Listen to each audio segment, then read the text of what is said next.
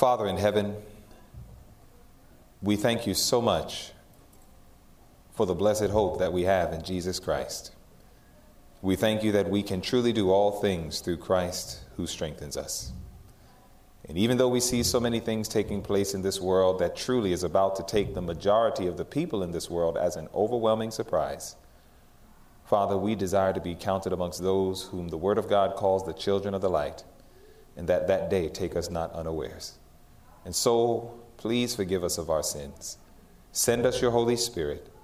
May he come and open our eyes and help us to behold wondrous things from your word. For, Father, this is our prayer that we ask. In Jesus' name, amen.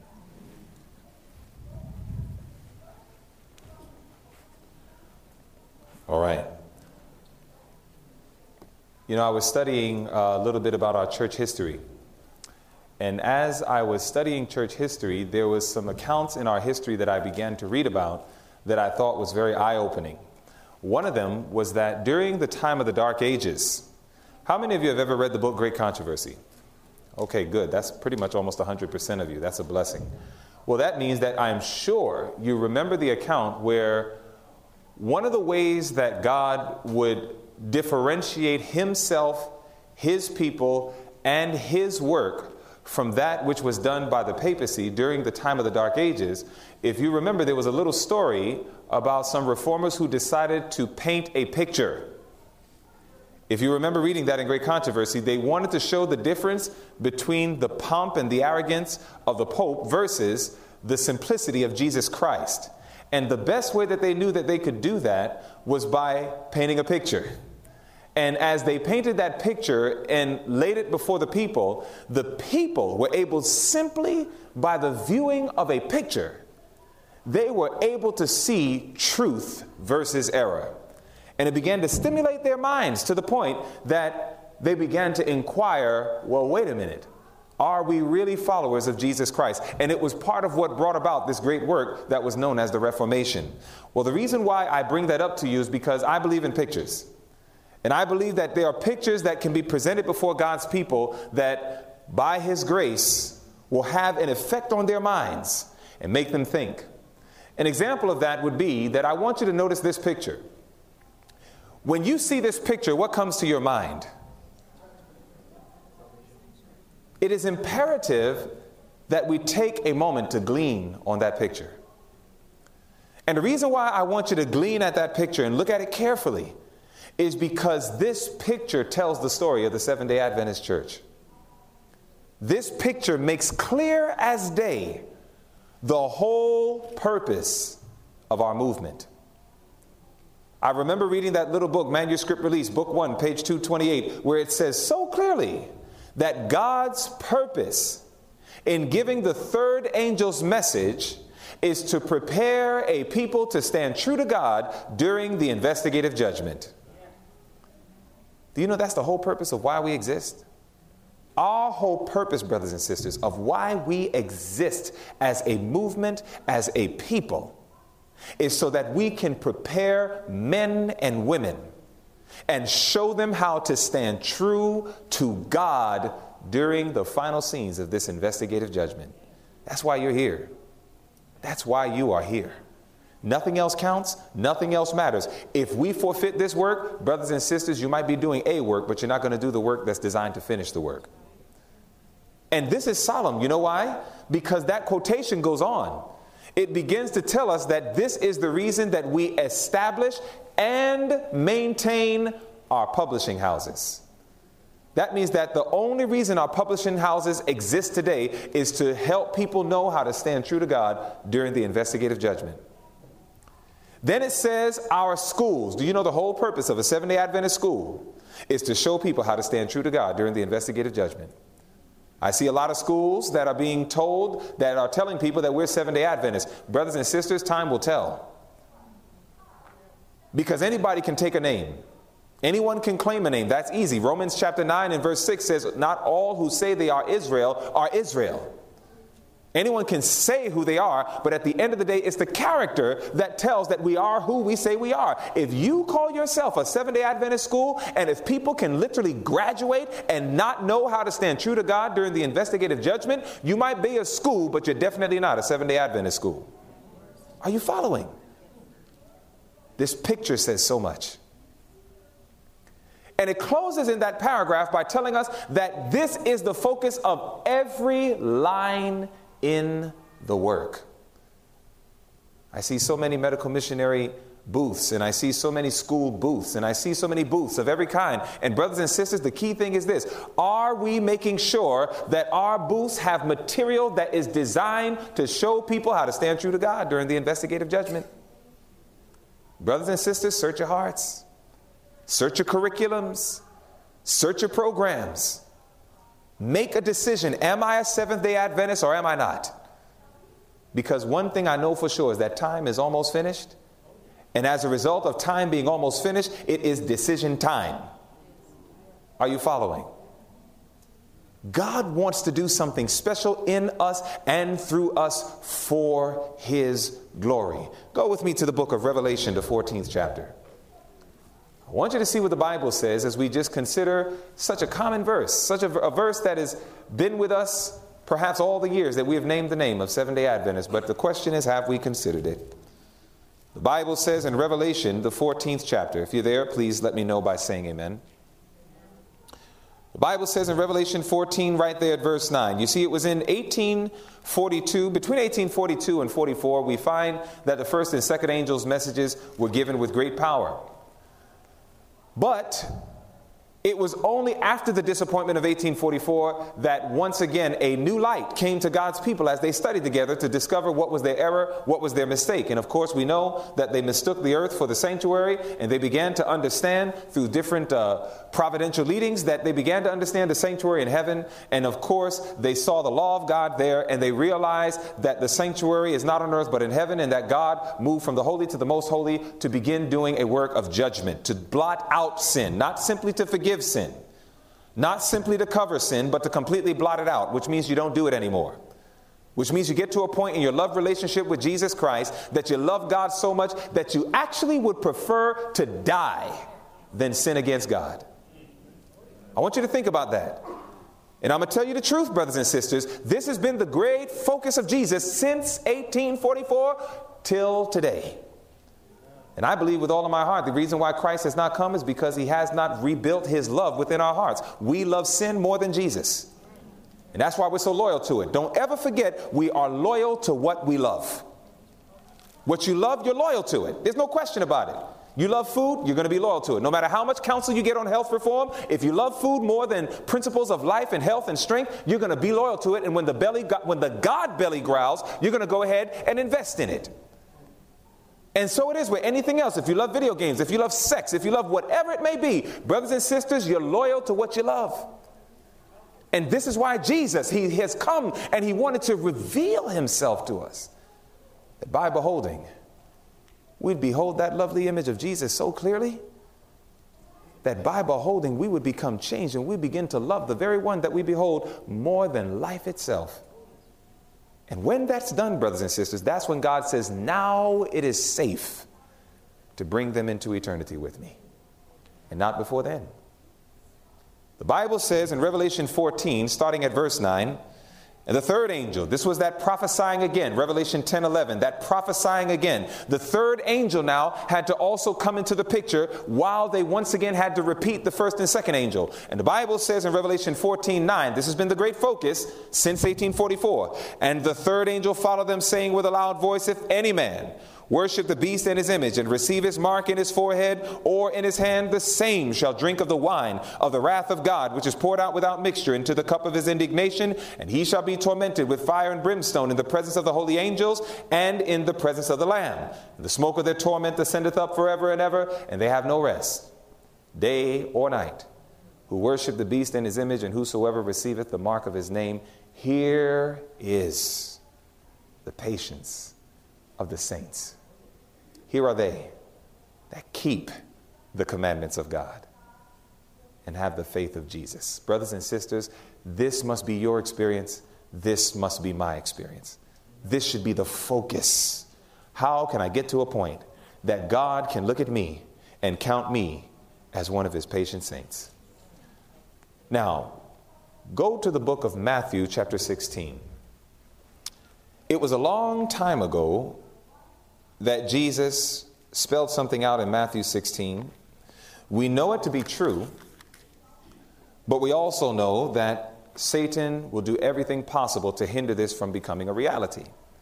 The Bible says in Matthew, the 16th chapter, in verse 13, it says, when Jesus came into the coast of Caesarea Philippi, he asked his disciples, saying, whom do men say that I, the Son of Man, am? And they said, some say that thou art John the Baptist, and some Elias, and others Jeremiah, so one of the prophets. And he saith unto them, but whom say ye that I am? It gets to a point that sooner or later, it doesn't matter what everybody else says. Christ wants to know, what do you say? What do you believe? Where's your faith?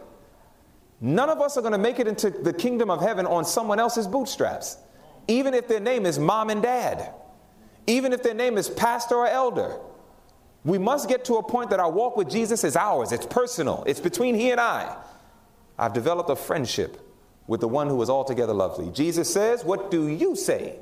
Now, I want you to look at how this goes on in this dialogue. After he asked the question, it says, and they said, some say that thou art John the Baptist, or rather, whom say ye that I am, verse 16. And Simon Peter answered and said, thou art the Christ, the Son of the living God. And Jesus answered and said unto him, blessed art thou, Simon Bar-Jonah, for flesh and blood hath not revealed it unto thee, but my Father which is in heaven. And I say also unto thee that thou art Peter, and upon this rock I will build my church, and the gates of hell shall not prevail against it. Jesus made a profound statement about his church.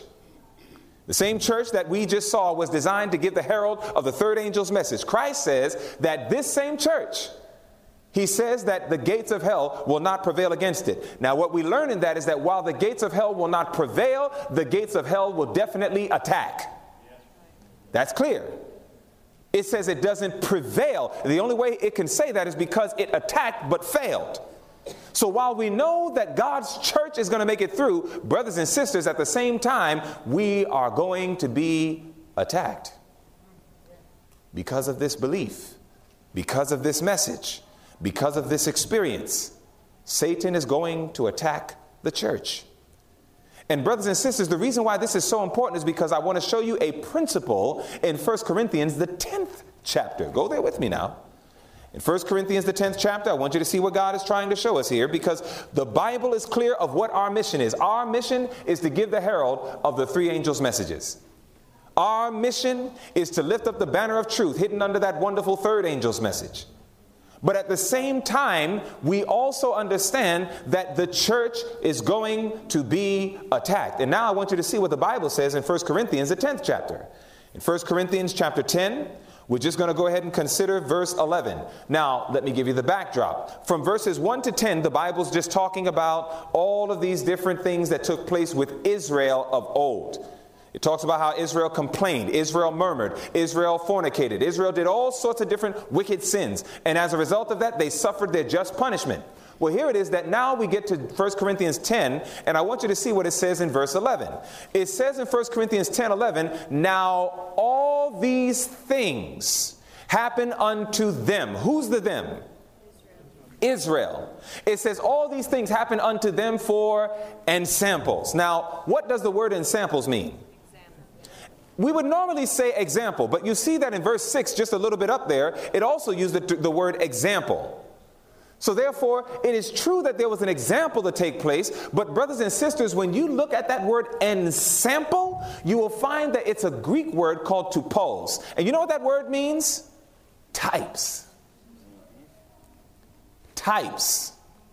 And every type must have what? An antitype. Very good. So we find now that the Bible is telling us that all these things that happened unto Israel of old happened for ensamples or types, and they are written for our admonition upon what? Whom the ends of the world are come. Who's that? That's us. So what that now is teaching us is that when we look at the events of Israel of old, It is in many respects a typology of several events that are going to take place in God's church in the last days. In other words, while it is true that we are to look outside the church to understand where we are in prophecy, brothers and sisters, we would also do well to pay close attention to what's happening inside the church, because that also lets us know where we are in prophecy. Are you following? While it is true that God has given Israel his law, while it is true that God gave Israel all sorts of beautiful health messages and all sorts of statutes and judgments designed to show them how to live day by day and live a happy, holy life, we cannot help but to go to Exodus 32, where all of a sudden Israel is now dancing and singing and swinging. All of a sudden Israel is partying. All of a sudden, Israel is going back into the practices of idolatry to the point that God now has to rebuke them through his servant Moses. We cannot help but to go also through the Bible. And we begin seeing that when Moses was the prophet of God, used by God as his mouthpiece, that all of a sudden there were individuals who would rise up against the prophet of God and begin to say, why do we have to listen to him? Cannot God speak to me too? It's kind of like when people say today, why do I need to listen to Ellen White? Can't God speak to me too? Can't I be a last day prophet? It's amazing how we repeat the footsteps of Israel almost too accurately. It's amazing that when God gave the children of Israel manna and he said that this was going to be your food for you, all of a sudden you read just there in the book of Numbers where all of a sudden Israel says, I am tired of this manna. I want the good old flesh pots of Egypt. Do you hear those type of rumblings today? Brothers and sisters, we can look throughout and we can see very clearly that many of us, we are reflecting Israel of old. And you remember the last thing, Satan's last attack on Israel, don't you? It was right there at that bank of the Jordan, Numbers chapter 25. And you remember that it was right there at the bank of the Jordan that Israel was just about to enter into Canaan land. And that was the very time that all of a sudden Satan says, I'm going to send my last secret weapon. And he sent a bunch of Moabite women, whores. And brothers and sisters, we're seeing that being fulfilled in two phases today. In the literal application, we're seeing it because there has never been so much sexual sin taking place in God's remnant church. And it does not matter, and Satan is not a respecter of persons. He will go from the top all the way down, and he'll get whomever he can get. And we see it happening. We are finding that lustful, sexual-based sins are taking place in God's church now, brothers and sisters. And Christ wants us to see that. Not that we would capitalize on it. Not that we would certainly not boast about it. And not that we would begin to point fingers and judge one another. But Christ wants us to understand that we are repeating history. And as a result of that, he says, I want you to capture a clear view of what's taking place. So while we see that, unfortunately, sexual sin is running rampant, but then we know that a woman typically in prophecy also can represent a church. And like never before, we're finding, you saw the seminar just earlier with the contemplative prayer and all these different methodologies and concepts and ideologies that we are literally borrowing from Babylon. Babylon does not have a message, brothers and sisters, that can bring about a harvest. Did you know that? Why do we borrow from them so much? And we're so ashamed of our message. And so we see that history is being repeated to the point that it got so bad that notice how the Bible spells it out in Revelation chapter 3. Look at what happened. The very people who were supposed to prepare the people of God to stand true to him during the investigative judgment, the people of the judgment, notice what God had to say about his own people in Revelation, the 3rd chapter. The Bible says in Revelation chapter 3, and I'm sure we know this verse very well, and it is none other than Revelation 3 and verse 14. God had to give a message, a letter to those who represented the people of the judgment. And the Bible says in Revelation 3 and verse 14, and unto the angel of the church of the Laodiceans write, these things saith the Amen, the faithful and true witness, the beginning of the creation of God. I know thy works. God makes it clear. We can hide. Other people may not see us, but God knows what's going on when no one else is looking. And brothers and sisters, even when no one else is looking, God says, I also know what's going on in the heart. 1 Samuel 16:7. God says, I know your works. No one is going to be able to sneak into the kingdom. God is looking for purified hearts that will transition into purified lives. He says, I know thy works. that thou art neither cold nor hot. I would thou were cold or hot. So then because thou art lukewarm and neither cold nor hot, I will spew thee out of my mouth. What can make God want to vomit? What is it that could actually make Christ want to vomit? The Bible says, because thou sayest that I am rich and increase with goods and have need of nothing. This is the attitude of Laodicea. And you want to know how that's being played out today? Sometimes you can give somebody so much Bible and spirit of prophecy to show them that the path that they're going is wrong, but they say, you know what? I'll just wait for the Lord to speak to me. Until then, I'm doing my own thing. That's saying I'm rich. I'm increased with good. I don't need God's counsel. I have my own counsel. There are individuals today that say, no matter what the Bible says, and I've seen this over and over again. I've done meetings and we'll go ahead and preach and teach the Word of God. And we'll say, do you love Jesus? And everybody says, oh, yes, I do. And then all of a sudden you begin to identify an idol in their life, just like Jesus had to do with that young ruler. The rich young ruler comes to him. You remember the story. Master, what do I need to do to inherit eternal life? Jesus says, well, how do you understand the law? And then he says, well, I know all those things. I've been keeping that from my youth up. And then Jesus says, okay. God blessed Jesus with that discernment that he looked at that man and he knew there was an idol in that man's life, a God in his life. And therefore, Jesus attacked his God. Go ahead and take everything that you have and give it to the poor. And then come follow me. And all of a sudden, the same brother who thought he was a commandment keeper realized that he just violated the first two just off of that. He had another God and an idol in his life, and it was his money. There are many of us today, brothers, and say, oh, I love Jesus. I want to follow him and do his will. But at the same time, once the idol is identified, all of a sudden, that love for Jesus suddenly disappears. You know, the Bible tells us the fruit of loving Jesus. You know what it is, don't you? In John 14:15, if you love me, what did Jesus say you'll do? You'll keep my commandments. You remember when Jesus separated the sheep from the goat in Matthew 25? Talked about the sheep over here, the goat over there. So that means that in the church we have sheep and goats, right? You know how you know a sheep and a goat, right? I had an evangelist friend of mine share this with me, and it was so potent. I said, oh, man, I got to share that with God's people. The way you can know a sheep from a goat in the church is very simple. Sheep always follow the shepherd. Sheep will just follow the shepherd. If that shepherd goes ahead and tries to lead the sheep will just go ahead and follow. And if the shepherd has to do a little gentle redirection or what have you, they'll go ahead and do it. And the sheep will realize, oh, okay. And the sheep will just start following and cooperating. That's sheep. Sheep follow the shepherd. But you know a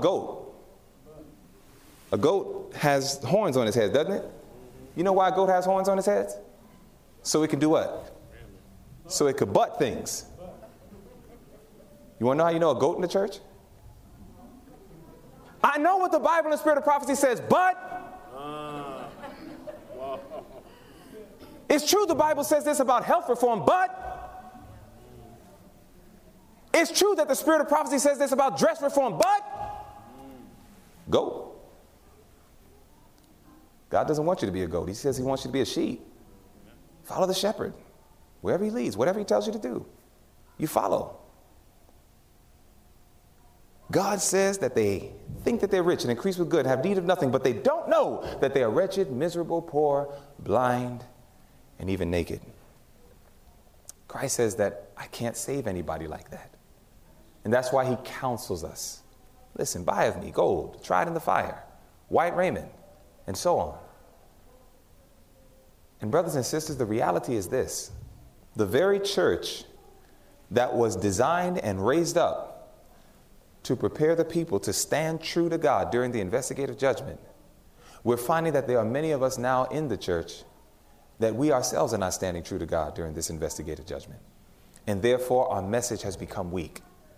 As a result of this, God says, I must do something. You want to know what God's going to do? Go to the book of Amos, chapter 9.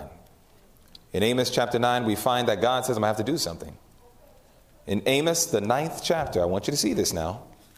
Because of this reality, because of this true condition that we are in, we think we're all right when really we're all wrong. The Bible says in Amos chapter 9, I want you to see what God says he must do.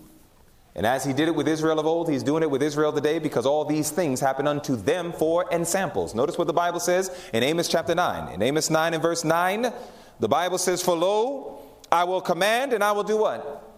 I will sift the house of Israel among all nations, like as corn is sifted in a sieve. It says, yet shall not the least grain fall upon the earth. Christ says that my church has gotten to a point that there are so many bad things that have taken place. There's so many adoptions and adaptations that have taken place that Christ says, I have no other recourse. I need to shake up my church. And brothers and sisters, that shaking has started since the days of Sister White. And we're living in the closing scenes of those shakings. And this is why, brothers and sisters, you know what my real message is for you today? Stay focused. Brothers and sisters, stay focused. And with staying focused, stand firm. With staying focused, stand firm.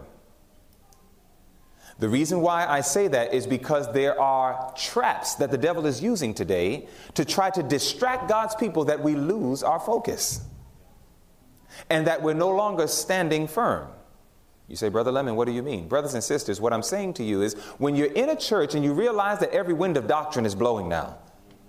People have made salvation out of 2520. People have made salvation out of feast days. People have made salvation out of all of these spirits doctrines, brothers and sisters, and people are getting caught up by these winds. Brothers and sisters, you're not staying focused. You're not standing firm. We're getting caught up in fanaticism and all these different things, and all it's designed to do is to shake us. When we begin seeing all these battles and fights that are taking place, I learned something very powerful from an African proverb. You want to know what the African proverb is? When two elephants fight, you want to know what really gets hurt? The grass.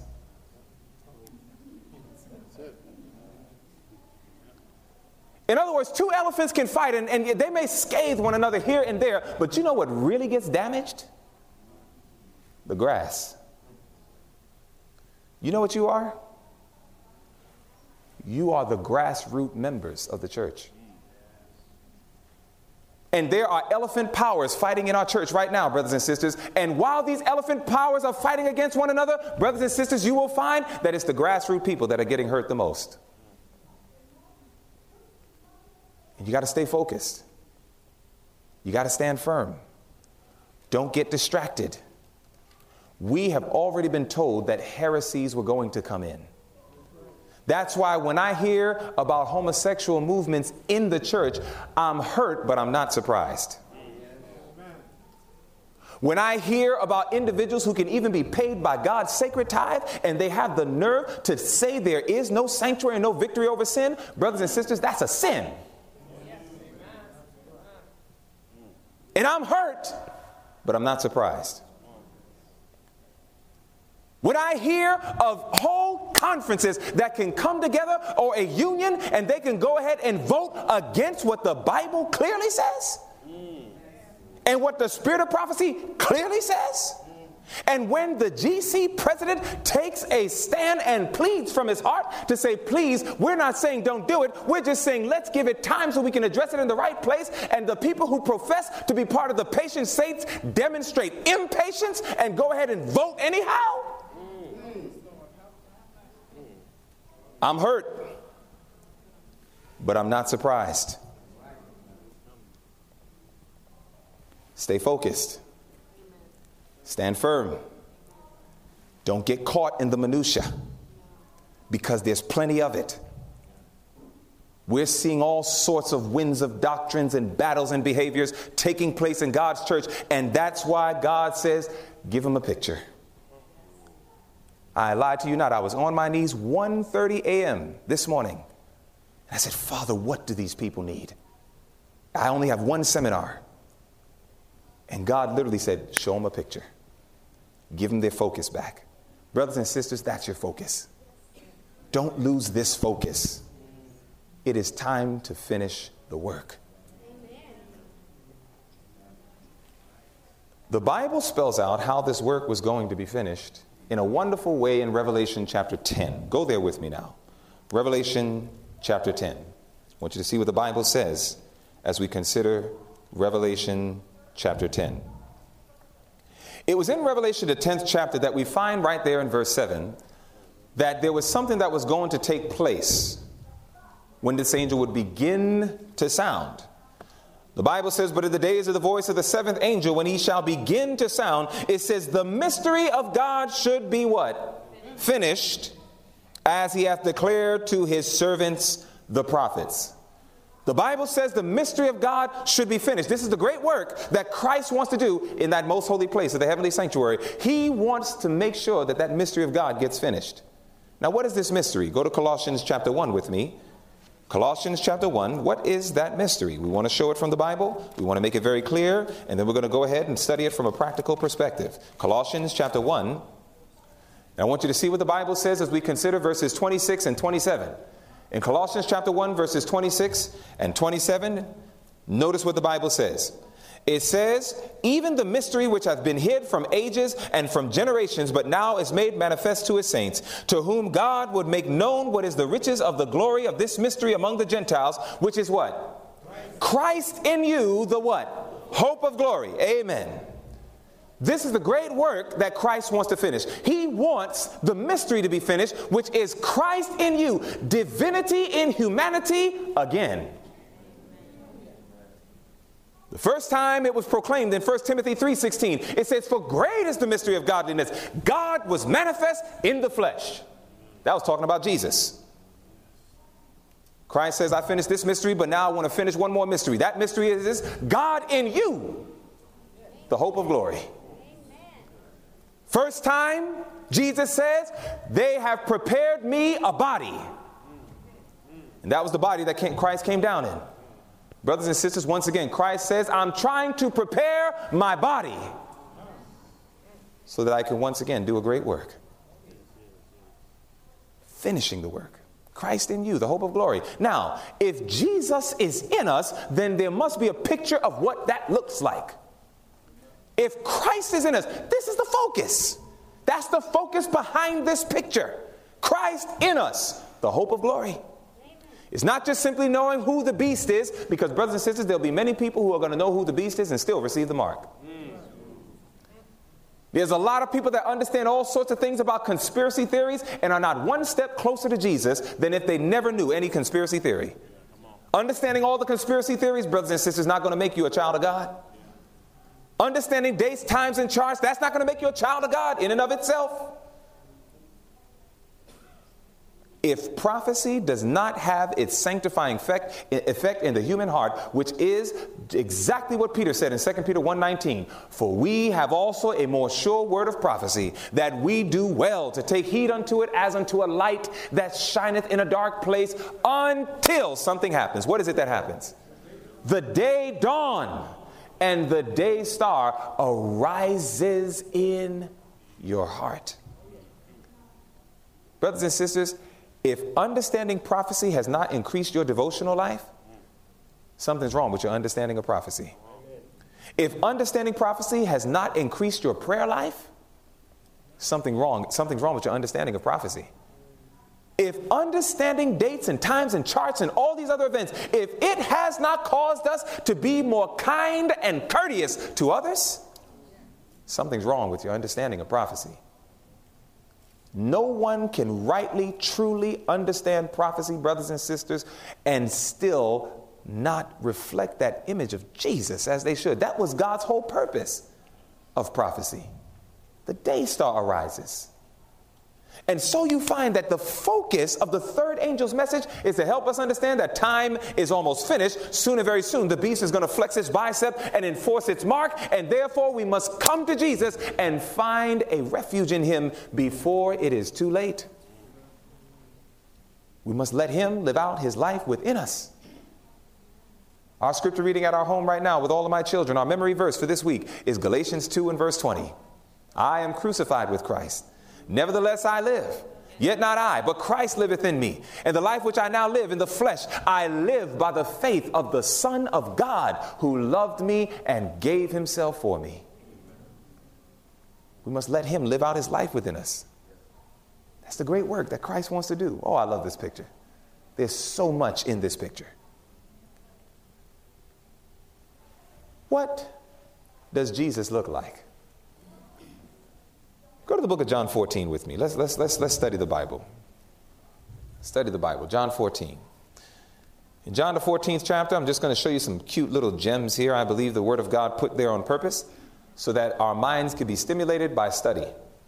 The Bible says in John 14 and verse 6, you know this text very well, I'm sure. Jesus, of course, was saying that he's going to the Father. And then they say, how can you go to the Father and tell us to come and we don't know the way? And then what was Jesus' answer? I am the way, the truth, and the life. No man cometh unto the Father but by me. Christ says, I'm that way.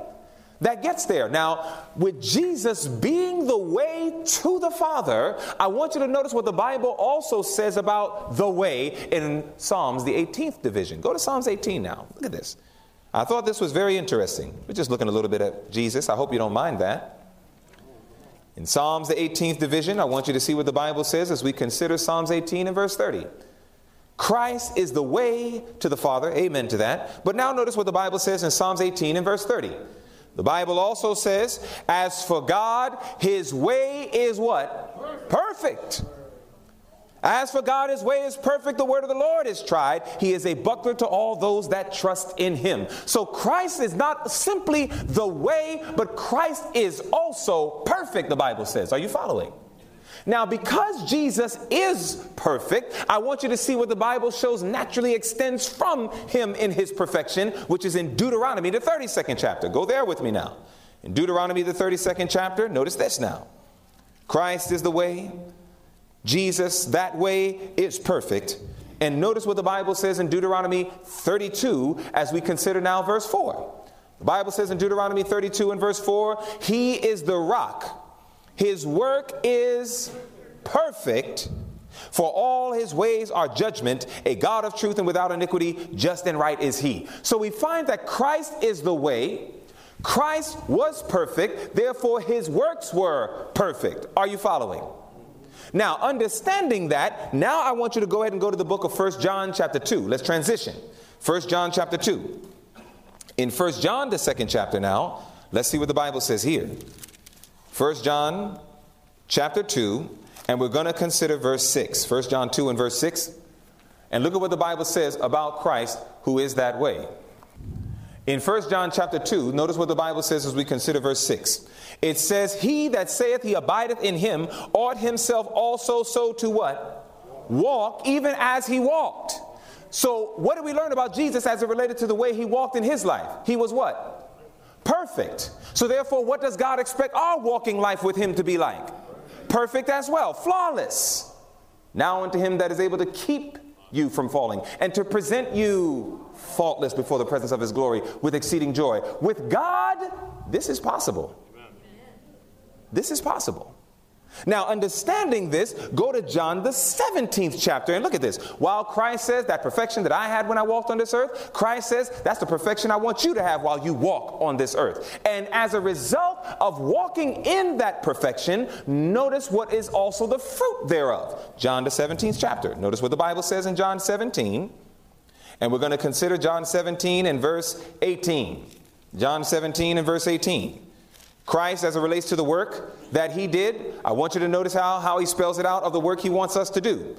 The Bible says in John 17 and verse 18, it says, as thou hast sent me into the world, even so have I also sent them into the world. So the same way that Christ, when he walked on this earth, he walked in perfect harmony and obedience to God, is the same way he says that I want you to walk in this world in perfect harmony and obedience to God. Then the same way that his work was perfectly acceptable to God is the same way that he wants your work to be perfectly acceptable to God. Are you following so far? Is it simple enough so far? All right. Now watch this. The question is, how was Jesus able to live this quote-unquote perfect life and do this perfect work? How was Jesus able to do that? Are you ready to see a beautiful quotation that I found that I thought was just amazing? Listen to this quotation here. I want you to think about this. You remember when Jesus, he was there in the wilderness and fighting against Satan, and Satan, of course, was trying to tempt him. And as Satan was doing that, did Jesus get the victory? Oh, yes, he did. Jesus got the victory. Now, Jesus got the victory, and there are several reasons for this, and I want to give you some practical points, because I believe if we can walk in the footsteps of the master, we can have the experience he had. Does that make sense? That's why he's called our example, our pattern man. Notice this. Jesus is there and he's rebuking Satan, "Get thee behind me, Satan," and so on. And I want you to look at this quote. It says, "God calls upon us to reach the standard of perfection and places before us the example of Christ's character." This is Acts of the Apostles 5:31. It says, "In his humanity," look at this, "perfected by a life of" what?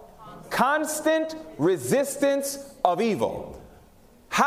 What was one of the keys or clues of how Christ's life was perfected? There was a constant resistance of evil. Now, let me pause on this. First of all, nothing, even Jesus, could not resist evil unless he had the one in him that enabled him to do it. That's why the Bible says that he was filled with the Spirit of God from his what? From his youth, or from even his mother's womb. So it is that when we dare to get into this battle with the enemy, we must understand that it cannot be won by might or by power, but by God's Spirit. So the first and foremost access that we need is to understand the need for the presence of God's Holy Spirit. It can't happen without it, brothers and sisters. So if you think that you're just going to simply say, "Well, I'm just going to go ahead and resist evil," brothers and sisters, you're going to find that evil will entrap you every time. It is not by might nor by power, but it's by God's Spirit. We're going to need the indwelling presence of Jesus. We need his experience, brothers and sisters, to go ahead and live in his experience. He was filled with the Holy Spirit. We must be filled with the Holy Spirit. Amen? Amen. Now, when we are filled with the Holy Spirit, he gives us power, Acts 1:8. So when the Holy Ghost comes to us, he gives us power. Part of what this power is designed to do is help us constantly resist evil.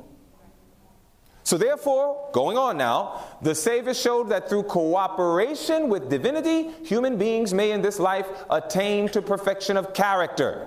This is God's assurance to us that we too may obtain complete victory. Now, brothers and sisters, question. What do you think was one of the starting points that enabled Jesus to resist evil? Prayer. Good. What else? Knowing the word. Good. What else? Fellowship with his Father. Fellowship with his Father. You must be husband and wife. Amen. They said that in harmony. Beautiful. Fellowship with his Father. What else? Fasting. What else? Watch this. Discipline. If I say Isaiah 7:14, how many of you know what that verse says? If I say Isaiah 7:14, it's one of those popular Adventist texts. Do you know it, brother? Say again, that what? Okay, no problem. Go to Isaiah 7:14. Watch, when you read it, you're going to say, oh, that's the text. Look at Isaiah 7:14. When I say Isaiah 7 and verse 14, I want you to notice this, because it's not enough to just simply know what Jesus did, but we need to know where he started that enabled him to do what he did. So wherever Jesus started, we should start too. Now notice what the Bible says in Isaiah 7 and verse 14. It's actually a very popular text of scripture. How many of you are looking at it right now and saying, oh yes, I know this verse? How many of us? Okay, so we know this verse, right? Now in Isaiah 7:14, the Bible says, "Therefore the Lord himself shall give you a sign. Behold, a virgin shall conceive and bear a son, and shall call his name" what?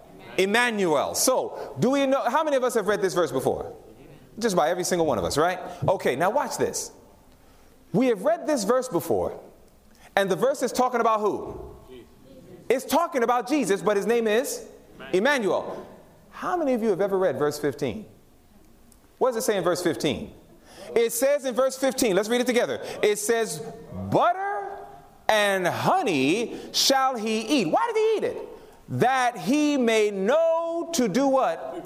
"Refuse the evil and" do what? "Choose the good." Jesus' life was a life that was of constant resistance of evil. Is that right? What was one of the agencies that God used in the life of little Jesus to assist him to accomplish that work? It was his diet. I want you to think about this. Because we live in a time right now where people still struggle seeing the connection between health reform and the third angel's message. People are still struggling to understand, where does health reform play a role in victory over sin? And my thing is that clearly these are individuals who have not adopted the medical missionary mindset. The medical missionary, brothers and sisters, we are told, is simply those who take the gospel and practice it. You will find that God, brothers and sisters, he just showed us from his word that one of the means that God gave to Jesus to enable and help him to constantly resist evil and choose good, God says, I'm going to give you a certain diet. I'm going to go ahead and give you certain things to partake of. Somebody says, well, wait a minute, butter's in there. Isn't that an animal product? Sure it was, but it was safe to eat then. It's not now. The same way fish was able to be eaten then, but not now. If you don't believe that, you go to Hosea chapter 4 and you look at verses 1 to 3 and you see prophetically that God told us that in the last days, it says the beasts of the field, the fowls of the heaven, and the fishes of the sea were all going to become enfeebled and diseased. That's why we don't eat fish today, even though Jesus fed people with fish in his day. Christ is simply letting us know what was safe to eat then is not safe to eat now. Even in the days of Ellen White. Ellen White says butter and cream was okay in her day, but she complimented it by saying, but very soon the time will come where it will be unsafe to eat eggs and milk and all these other things. And brothers and sisters, are we here yet? Yes, we are. Even Barabbas will tell you that. That's why it's a slap in every Seventh-day Adventist face when we're hungry and we got to go to a Buddhist to get a vegan meal. We have to go to an Indian restaurant to get a vegan meal. We have to go to New Agers and literally empower them because we did not follow God's counsel of raising up hygienic restaurants as he told us to do. We were supposed to be the head and not the tail, and we are definitely the tail following another head. Christ was able to adopt this. Now, when Jesus ate this, I want to show you something that governed the mind of Jesus that I pray will begin to govern your mind when it comes to eating and drinking. Go to the book of Proverbs 24 with me, and I want you to see something here. You see, there were qualifiers of the food that Christ ate. It is true that Christ ate butter and honey. I'm going to give you an example of some principles of what governed Jesus even in appetite as it relates to this thing on honey. Look at this very quickly with me. We're going to Proverbs chapter 24. Now, in Proverbs 24, I want you to see what the Bible says. This is very interesting as I was reading this out. In Proverbs 24, these were principles that governed the mind of Jesus. These are principles that should govern you and I when it comes to our eating and drinking habits. So that way we can have the experience Christ had so we can refuse what he refused and embrace what he embraced. Are you following? Notice what the Bible says in Proverbs 24, verse 13. In Proverbs 24, verse 13, you see, even though Jesus, yes, honey was part of his diet, but I want you to look at this. It says in Proverbs 24, 13, my son, eat thou honey. Why? Because it is good.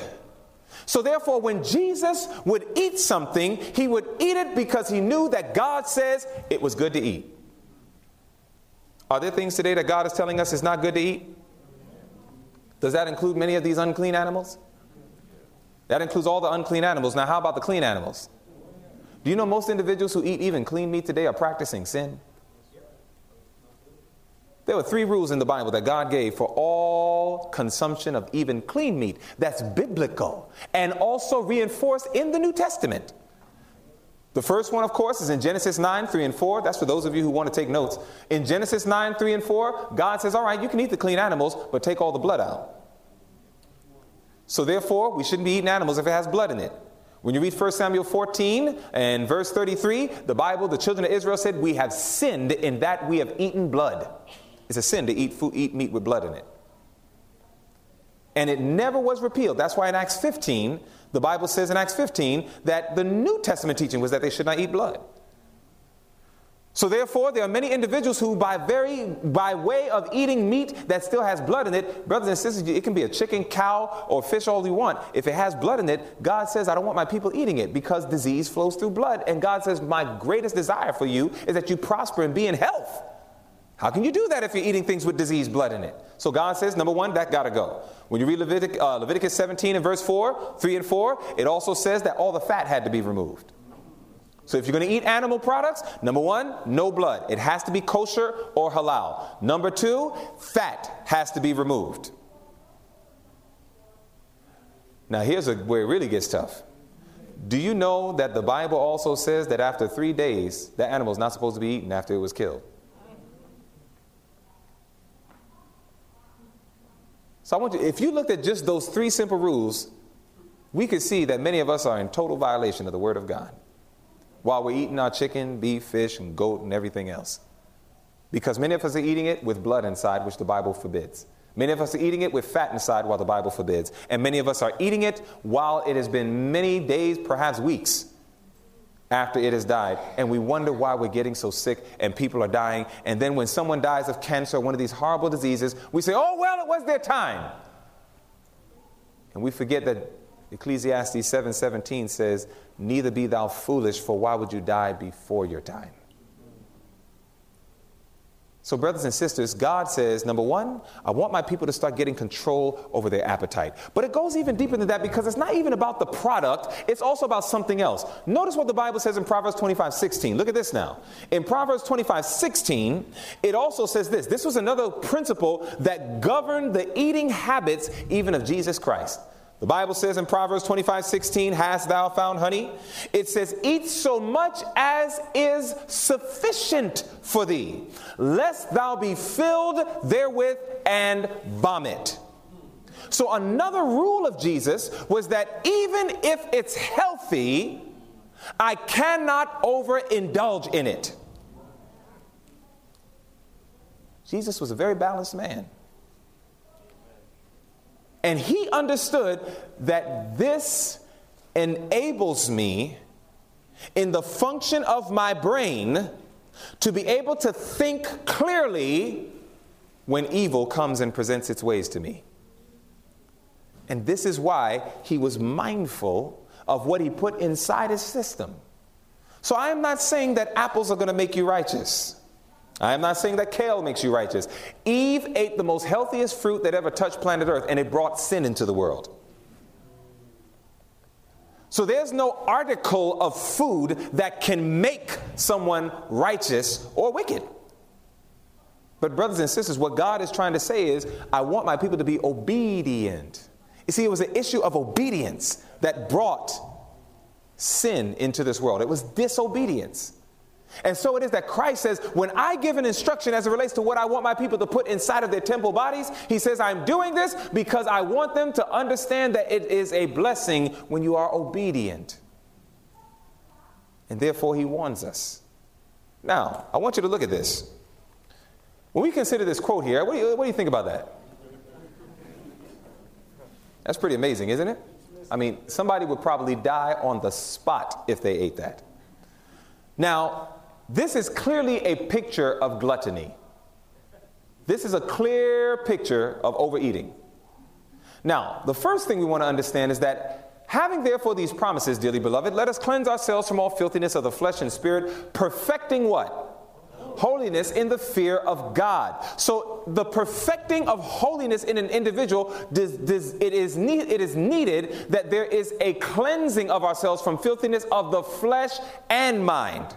It's not just simply all mental. It's not simply all spiritual, but it also deals with practices that we do with the body. That's 2 Corinthians 7:1. Now it says, gluttony is the prevailing sin of this age. That's the issue that's happening right now. Overeating, gluttony. Now, notice this. It goes on to say, lustful appetite makes slaves of men and women and beclouds their intellects and stupefies their moral sensibilities to such a degree that the sacred, elevated truths of God's word are not appreciated. It says the lower propensities have ruled men and women. That's why whenever I talk with people who are struggling with sexual addictions, one of the things that I deal with them on is on diet. Do you know that you have to deal with that if you're a counselor? Or if all you're doing is just getting all into the psyche and the mind and all these other things, that's good, but that's not enough. We must get to the point of the diet. Why? Because we are just told, look at it again. It says lustful appetite, lusting, a passion, a desire for something strong, overbearing. It says it makes slaves of men and women and beclouds their intellects. So watch this. If the intellect is beclouded, and if the moral sensibilities are stupefied, that means that when someone comes to you and they come in the form of a temptation, and your intellect is beclouded and your moral sensibilities are stupefied, then what's going to happen is the sacred elevated truths of God's word, they won't be appreciated, and the only thing to give into are going to be those lower propensities, the animalistic passions, the baser propensities. And that's why we have a whole bunch of young people masturbating. This is why we have all sorts of individuals practicing all these illicit sexual behaviors and all these different things, all of this stuff. And by the way, you can also commit sin even in the marriage bed. I challenge anybody, read that book, Testimonies on Sexual Behavior, Marriage and Divorce. And if you read that book, it talks about the lustful things that can take place in the marriage covenant. Some people are simply imitating pornography in the holy covenant of marriage. That's a sin. So we find that these lower propensities are taking control of individuals. Why? Because of lustful appetite. This is why God wants to address this thing.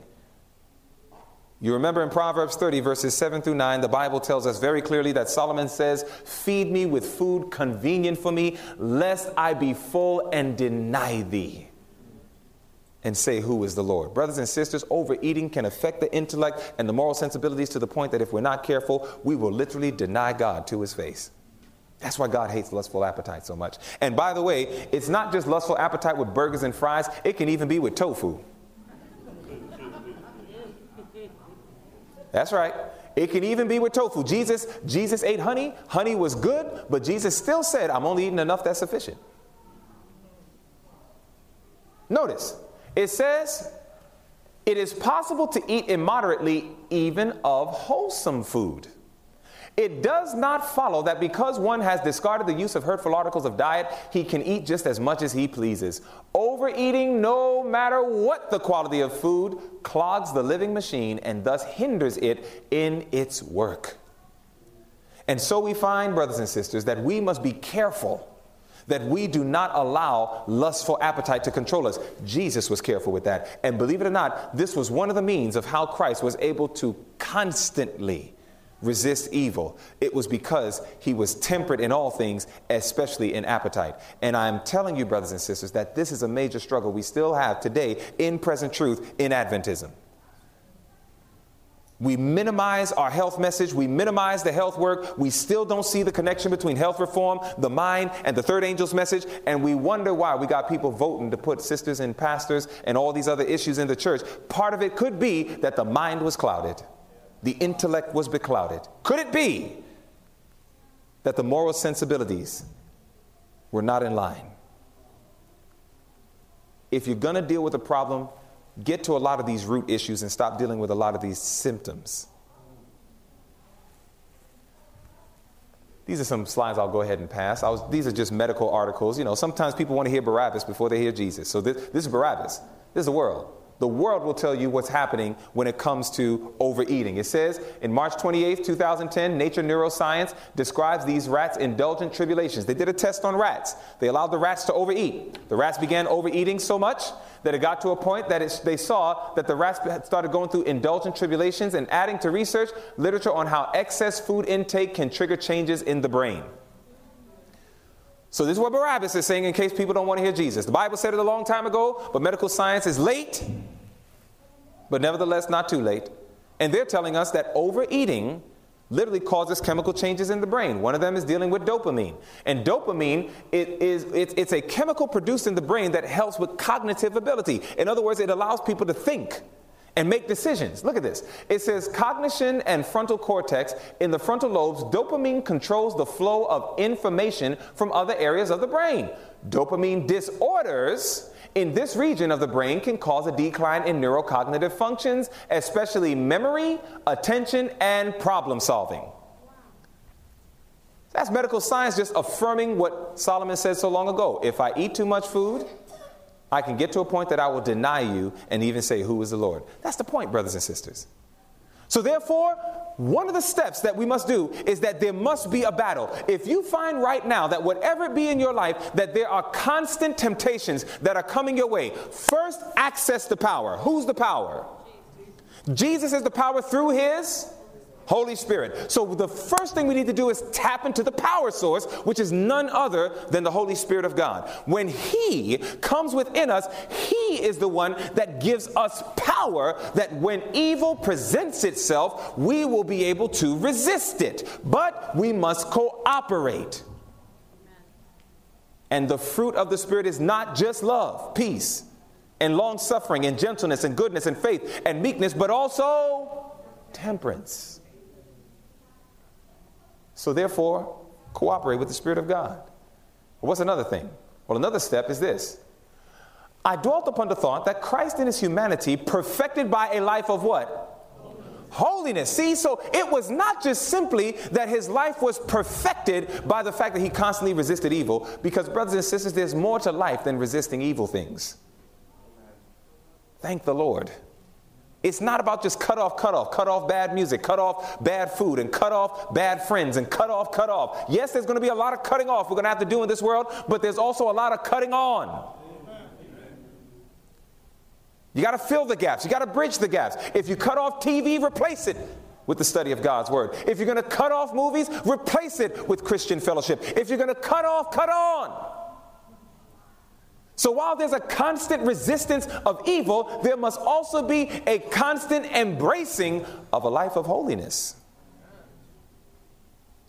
There must be a constant embracing of a life of holiness. Now, we know that, brothers and sisters, the Bible says in Romans 7 that God's law is holy. So obviously, we want to make sure that our life is in harmony with God's law. We know that Jesus was a man who studied the Scriptures, because we know that He said, it is written. He lived by that. He died by that. Jesus was a man of prayer. In Luke 22, you read about how even when He was assailed right there in the garden, that the Bible tells us that He would begin to pray more earnestly as He was in more agony. Jesus knew how to pray. All of these are embracing it. But I want to show you an act of holiness that sometimes we don't consider as deeds of holiness. Let's notice what the Bible says as we consider Acts chapter 10 and as we prepare to close on some of these points here. Acts chapter 10. In Acts the 10th chapter, we find that there was not only the embracing of holy virtues like prayer, the study of Scripture, the teaching of God's Word, amongst many other things, but we find also that there was something else. There were deeds of holiness that Jesus did. Remember, it wasn't just His character, but there was His work that was perfect. The Bible says in Acts chapter 10 and verse 38, the Bible says, how God anointed Jesus of Nazareth with the Holy Ghost and with power, who went about doing what? Good. Who went about doing what? Good. Good. Who went about doing good and healing all that were oppressed of the devil, for God was with Him. Brothers and sisters, another dynamic of what was able to help Jesus to be faithful unto death. Number one, there was a constant resistance of evil. Number two, there was also a pursuing of that which was holy, like God's law, like God's Word, like understanding prayer, and the list goes on. But brothers and sisters, along with that were deeds of holiness. Now, I'm going to let you in on a secret. I stand before you 40 years old. I joined the church when I was 20. And something that I remember, because I one day inquired about a lot of the people who got baptized with me. And I wanted to know, how are they doing? Well, I found out that the majority of them have either left the church or they've just gone cold. They're in the church, but there's no love for Christ anymore. They're just kind of burning out, fading out, phasing out. And I started to think about this. I was like, why is that happening? And I know that there was one thing that was very consistent in my life when I joined the church that I'm grateful for, because I believe it's the lifeline of the Christian. I've studied it now, so now I know it's the lifeline of the Christian. Literally, from the day I joined the Seventh-day Adventist Church 20 years ago, you have to understand I'm coming from gross darkness. I was into the entertainment world. I was into the hip hop and R&B culture. I was really caught up. I saw a lot of things I pray you would never see. And what happens is when you come out of darkness into this marvelous light, brothers and sisters, this is a marvelous light. Amen. And when I saw this light, I could not help but to want to share this light. so that whenever I got a chance, my friend Damien, he was the guy that I was dancing with when I was in the world. As soon as I gave my heart to Jesus and joined this movement, he was the first brother I called. I said, D, you got to check this thing out. Found something powerful. He said, all right, show it to me. We showed it to him. He said, I'm in. He got baptized. And then next thing you know, we said, all right, let's go on a hunt. We started going looking for all of our friends. I said, look, I don't know anything, but we're going to have a Bible study at my house. And I said, bring them by my house. I didn't wait until I was some scholar. I said, no, I have a story to tell. I'm going to invite people to my house. Can you do that? Amen. Here it is that next thing you know, I opened up the doors to my house, and Damien, he was the missionary. He would go and just bring people into the house. And next thing you know, we started having Bible studies at the house. And that's how I met my wife. Called me up. He said, hey, man, I met this young lady. I'm going to bring her to the study tonight. And her name was Alexandra. Duray at that time, Alexandra Lemon today. And here it is that I met my wife. My wife, she gets baptized. We study with her sister. Her sister gets baptized. We study with her brother. Her brother gets baptized. And our life was just a life of literally burning up the streets of New York. And we started going around sharing God's truth. Now, brothers and sisters, what I did not realize is that I was plugging into a lifeline, and I didn't even find that out until much later. There is something about going about and doing good, something about going about and sharing with others. One of the great reasons why we get caught up in so much ridiculous fights amongst one another is because we have too much idle time. We would not get caught up in half of the minutia that we find ourselves getting caught up in if we were staying focused and standing firm and doing what Jesus did. Jesus did not get caught up into all of the philosophies and the battles that the Pharisees were going through. Jesus said, that's all right, y'all go ahead and go through it. Jesus says, there's people out there dying. I'm going to focus on the grassroots. That was Jesus' ministry. I'm focusing on the grassroots. I'm going to reach those people that are too, they're not up there with you guys, but I'm going to go and reach them, and I'm going to give them the gospel. And Jesus was busy about his Father's business. One of the reasons why we find ourselves getting caught up in so much stuff is because we're distracted and we're not staying focused and we're not doing the work God has called us to do. Brothers and sisters, let me ask you something. Do you know, now I made this rule for myself. You make whatever rules you want for you and your household. But I made a rule 20 years ago that stands today. Woe be unto me if I'm not with somebody sharing God's truth. How many of you can honestly take 1 hour, 1 day a week to share God's truth with somebody who doesn't know it? Are you that busy? We find so many excuses not to share God's word with others. We say, oh, the church is messed up. Listen, the church was messed up in Jesus' day. The church was messed up in Ellen White's day. That didn't stop Jesus from witnessing to centurions and Syrophoenicians. That did not stop Ellen White from witnessing to all of those outside of the church, and that shouldn't stop you.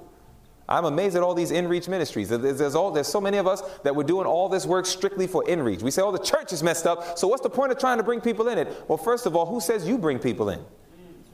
The last I checked, when I read Volume 6 of the Testimony to the Church, page 371, it says, the Lord does not now work to bring many souls into the truth. And I get 2 points out of that. Number one, it is true. God is not now working while our church is going through all this stuff. God's not working to bring many people in right now. But it didn't say any, did it? So the first thing I learned is that it is true that while there's so many unconverted members and members who were once converted but have backslidden, God says, I will not allow Pentecost Part 2 to take place until I finish shaking up my church. But while that's true, God says, but I am bringing some in. And I thank God one of them's name was Dwayne Lemon. How about your name? God didn't bring me in this movement to be part of the foolishness. He brought me in to be part of the solution. That's the difference. Now, brothers and sisters, my point is this. Number one, God says, I'm not working to bring many, but I am working to bring some in. And those some that I bring in are going to be part of the solution. But point number two, the Lord does not now work to bring many. The Lord does not now work to bring many. So the Bible makes it clear, the spirit of prophecy makes it clear, God brings people in, not you. Not me. I can't bring in anybody. And the sooner we understand that is the less we'll be compromising and watering down God's message to try to bring people in. God brings people in. So you know what you do? It's not your business when they come in. You know what's your business? Get to work. Your business is plant seeds. Your business is nurture the people. Your business is do your gardening work. Your business is go ahead and work the soil, plant the seeds, and let God bring the harvest in His timing. God has not given you the responsibility to say when, where, how, and why. God says, go, share. You know why? Because something happens to you when you share. Let's go to Isaiah 58 as we prepare to close. In Isaiah, the 58th chapter, there are so many people who believe that if we do this work, why do we do it? Oh, the church is so messed up, and all these other things. Now, brothers and sisters, listen to me. There's a lot of in-reach ministries today where people just are totally focused on all the problems in the church, and everything is about working with the people only in the church. You know the biggest reason why I have a problem with that? And I know God does. Here's what I found is strange. The same ministries that will say that everything needs to be focused within are the same ministries that say they're giving the three angels messages. And I thought to myself, I said, well, let's see now. The first angel's message, fear God and give glory to Him, for the hour's judgment has come, and worship Him that made heaven and earth and so on. Okay, yeah. I mean, I guess there's a place that we can, obviously there's a place that we can share that even amongst our own people. But the second angel, no way. What do you do with that? The second angel's message is Babylon is fallen, that great city, because she made all nations drink of the wine of the wrath of her fornication. Come out of her, my people. What happens to that message? If the ministry is totally in reach, you throw the second angel's message out the window, unless you believe the Seventh-day Adventist Church has become Babylon. And if you believe that, then you're going to have to really deal with some Bible and Spirit of Prophecy quotes that make it blazingly clear that God's church is not Babylon, nor will be Babylon. So you get the point? There are problems in the church, but that does not mean that we stop working to win souls to God's truth. God says, go ahead and work. Go ahead, plant the seeds. Go ahead, guide, instruct, and lead. And God says, and those that I want in, I'll bring them in now. And those that I don't, I won't. And guess what? You know what? Either way, I'm fine. You want to know why? Because it is that same wonderful writings of the Spirit of Prophecy that tells us that many people under the loud cry are going to join God's church as a result of the publications that they have once received.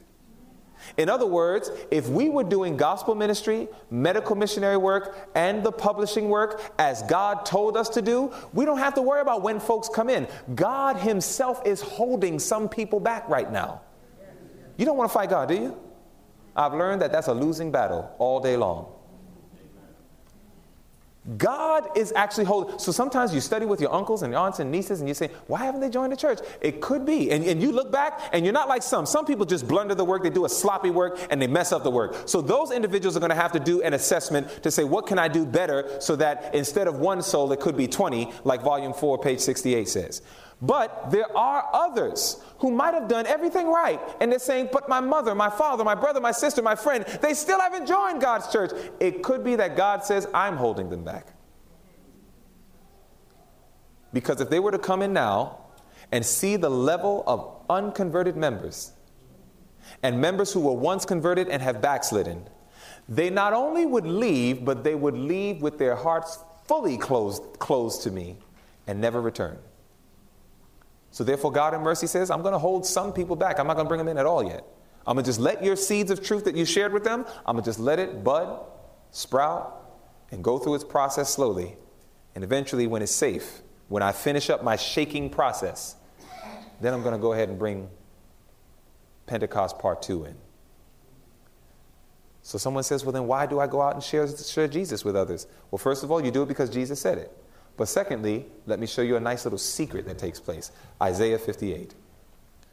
The Bible says in Isaiah, the 58th chapter and verse 6, It says, "Is not this the fast that I have chosen? To loose the bands of wickedness, to undo the heavy burdens, and to let the oppressed go free, and that you break every yoke." This is ministry. This is doing good. This is what Jesus did. It says, "Is it not to deal thy bread to the hungry, and that thou bring the poor that are cast out to thy house? When thou seest the naked, that thou cover him, and that thou hide not thyself from thine own flesh." The Bible says that after we do all of these things, what's the very first word in the next verse? Then. What does then mean? Because of this. So something happens to us because of this work we're doing. What does the Bible say happens? It says, "Then shall thy" what? "Then shall thy light break forth as the morning, and thine health shall spring forth speedily, and thy righteousness shall go before thee. The glory of the Lord shall be thy reward." In other words, brothers and sisters, there's something about the act of soul winning that actually blesses you. There's something about reaching those who know not God's truth, that it does something for you. Brothers and sisters, I love to meet my Seventh-day Adventist brethren, and when I see that they're in the darkness and they don't understand their foundation, and I can go ahead and introduce that foundation to them, oh, I love that. I love that. I've seen revival and reformation take place in the hearts of those who are Seventh-day Adventists, and I praise the Lord for that. But brothers and sisters, I don't know what it is, but when I go out into the world and I see people who are in just total, complete darkness, living in some of the most gross, basest sins, and you talk to those individuals, and you share the light of God's truth and God's love, and you watch that spark of light up in their eyes, and they give their hearts to Jesus, brothers and sisters, that thing has an effect upon the heart that nothing can replace. And God says this is the work, a work within, a work without. And so you'll find that I want you to look at this. When we think about Jesus and doing good, we see him healing the blind, the lame, the dumb, and the sick. When we think about Jesus doing good, we see him there feeding the 5,000. When we think about Jesus doing good, we also see him there preaching and teaching his words of truth to others. And the key point is this, is that it says very clearly in the words of inspiration, it tells us the light of the Son of Righteousness is to shine forth in good works and words of truth and deeds of holiness. Deeds of holiness. How was Christ's life perfected? His life was perfected by a life of constant resistance of evil. But his life was also perfected by an embracing of holiness. What are those aspects of holiness? It is, of course, keeping his law. It is the study of his word. It is spending time in the secret chambers of prayer. But brothers and sisters, it is also in deeds of holiness. You got to be about your Father's business. And I guarantee you, if you're staying focused and you're standing firm and you're being about your Father's business, brothers and sisters, you won't have time to get caught up in a lot of the distracting forces that is stealing away the faith of so many of God's people in the remnant church right now. Don't forget that picture. Stay focused. Do what God says. We are told Christ, the outshining of the Father's glory, came to the world as its light. He came to represent God to men, and of him it is written that he was anointed with the Holy Ghost and with power and went about doing good. May God help us that we will go about our Father's business. May we make a decision to be like Jesus, to understand that Christ in us, the hope of glory, is the goal, and Christ being in us is that perfect life he lived, we must live it as well.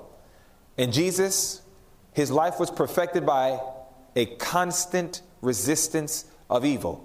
You'll be tempted, but Christ has given you power through his Holy Spirit that you can constantly, not once in a while, constantly resist evil. But he will also empower you that you may also have a life and a character perfected as a result of embracing his holiness. His holiness is spending time in his word. His holiness is spending that time in the secret chambers of prayer. But brothers and sisters, it is also through deeds of holiness. And you will find that if we make our lives modeled in this fashion like Jesus, you will be amazed at how you will have no time for the foolishness that takes place in the world or in the church. Stay focused. Stand firm. Amen. Amen. Let us pray. Father in heaven, we thank you that while we are living in the very last moments of earth's history, you are calling unto us as your people to stay focused and to stand firm, to keep the picture of Christ working in the most holy place of the heavenly sanctuary on our behalf. And Father, you are calling us to cooperate with you. We thank you for these few gems that we have learned about the life of Jesus. I pray, dear God, that you will help us to take it seriously, take it to heart.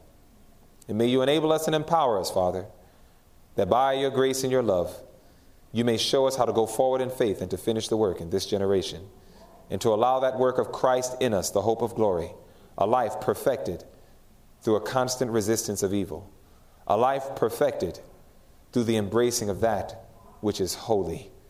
And help us, Father, to realize that deeds of holiness is the calling of everyone who names the name of God.